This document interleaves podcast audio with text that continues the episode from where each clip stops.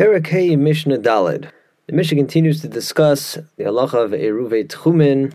We learned in the previous Mishnah that just as halacha is that a person may not go beyond his Tchum boundary on Shabbos or Yom Tov, person's belongings may not be taken outside of that owner's Tchum on Shabbos or Yom Tov.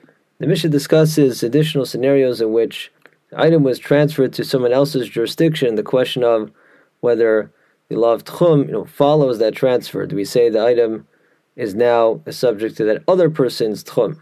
Our Mishnah considers the case of Hashoel Kli Mechavero Me'erev Yamtiv, who borrowed a utensil from his friend before Yamtiv started. Allah is Karagli Shoel. The item will follow the tchum of the borrower, even though, of course, he's not the actual owner of the item. But as far as the law of tchum is concerned, the item is in his jurisdiction and thus is subject and restricted to his the borrower's tchum. But that's only if he borrowed the item before Yom Tov started. Whereas be Yom Tov, if you borrowed the item on Yom Tov itself, karagli amashil, then the item continues to be subject to the lender's tchum.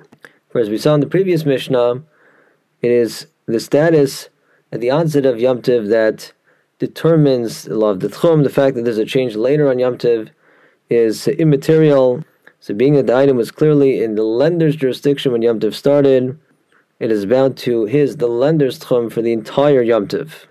But again, if the person does borrow the item before Yom Tov, it follows his, the borrower's tchum, and the Rav adds that even if the item isn't physically handed to the borrower, but the lender says, I'm going to lend this to you, and Yom Tov, that would be enough for the item to become subject to the borrower's tchum. The Mishnah considers another case of Ha'isha sheshala mechaverta tavlin umayim umelach l'isasa. On Yom Tiv, woman borrowed from her friend some spices to add to dish she was making, or water, or salt for dough that she was making on Yom Tiv.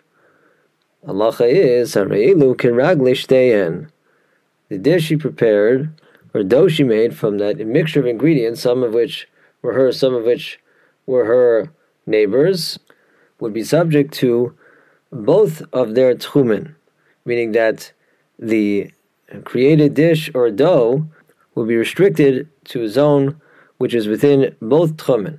Must be a place where both tchumen overlap, assuming that their tchumen are different. Let's say one of the women made a ruvi tchumen. She shifted her tchum to a different location. Well, then the dish or the dough would only be allowed to be taken to an area that falls within both tchumen, where they overlap. So says the first opinion, however, Rabbi Yehuda poter b'mayim mamish. Rabbi Yehuda disagrees regarding a case where a woman borrowed some water from her friend to produce dough.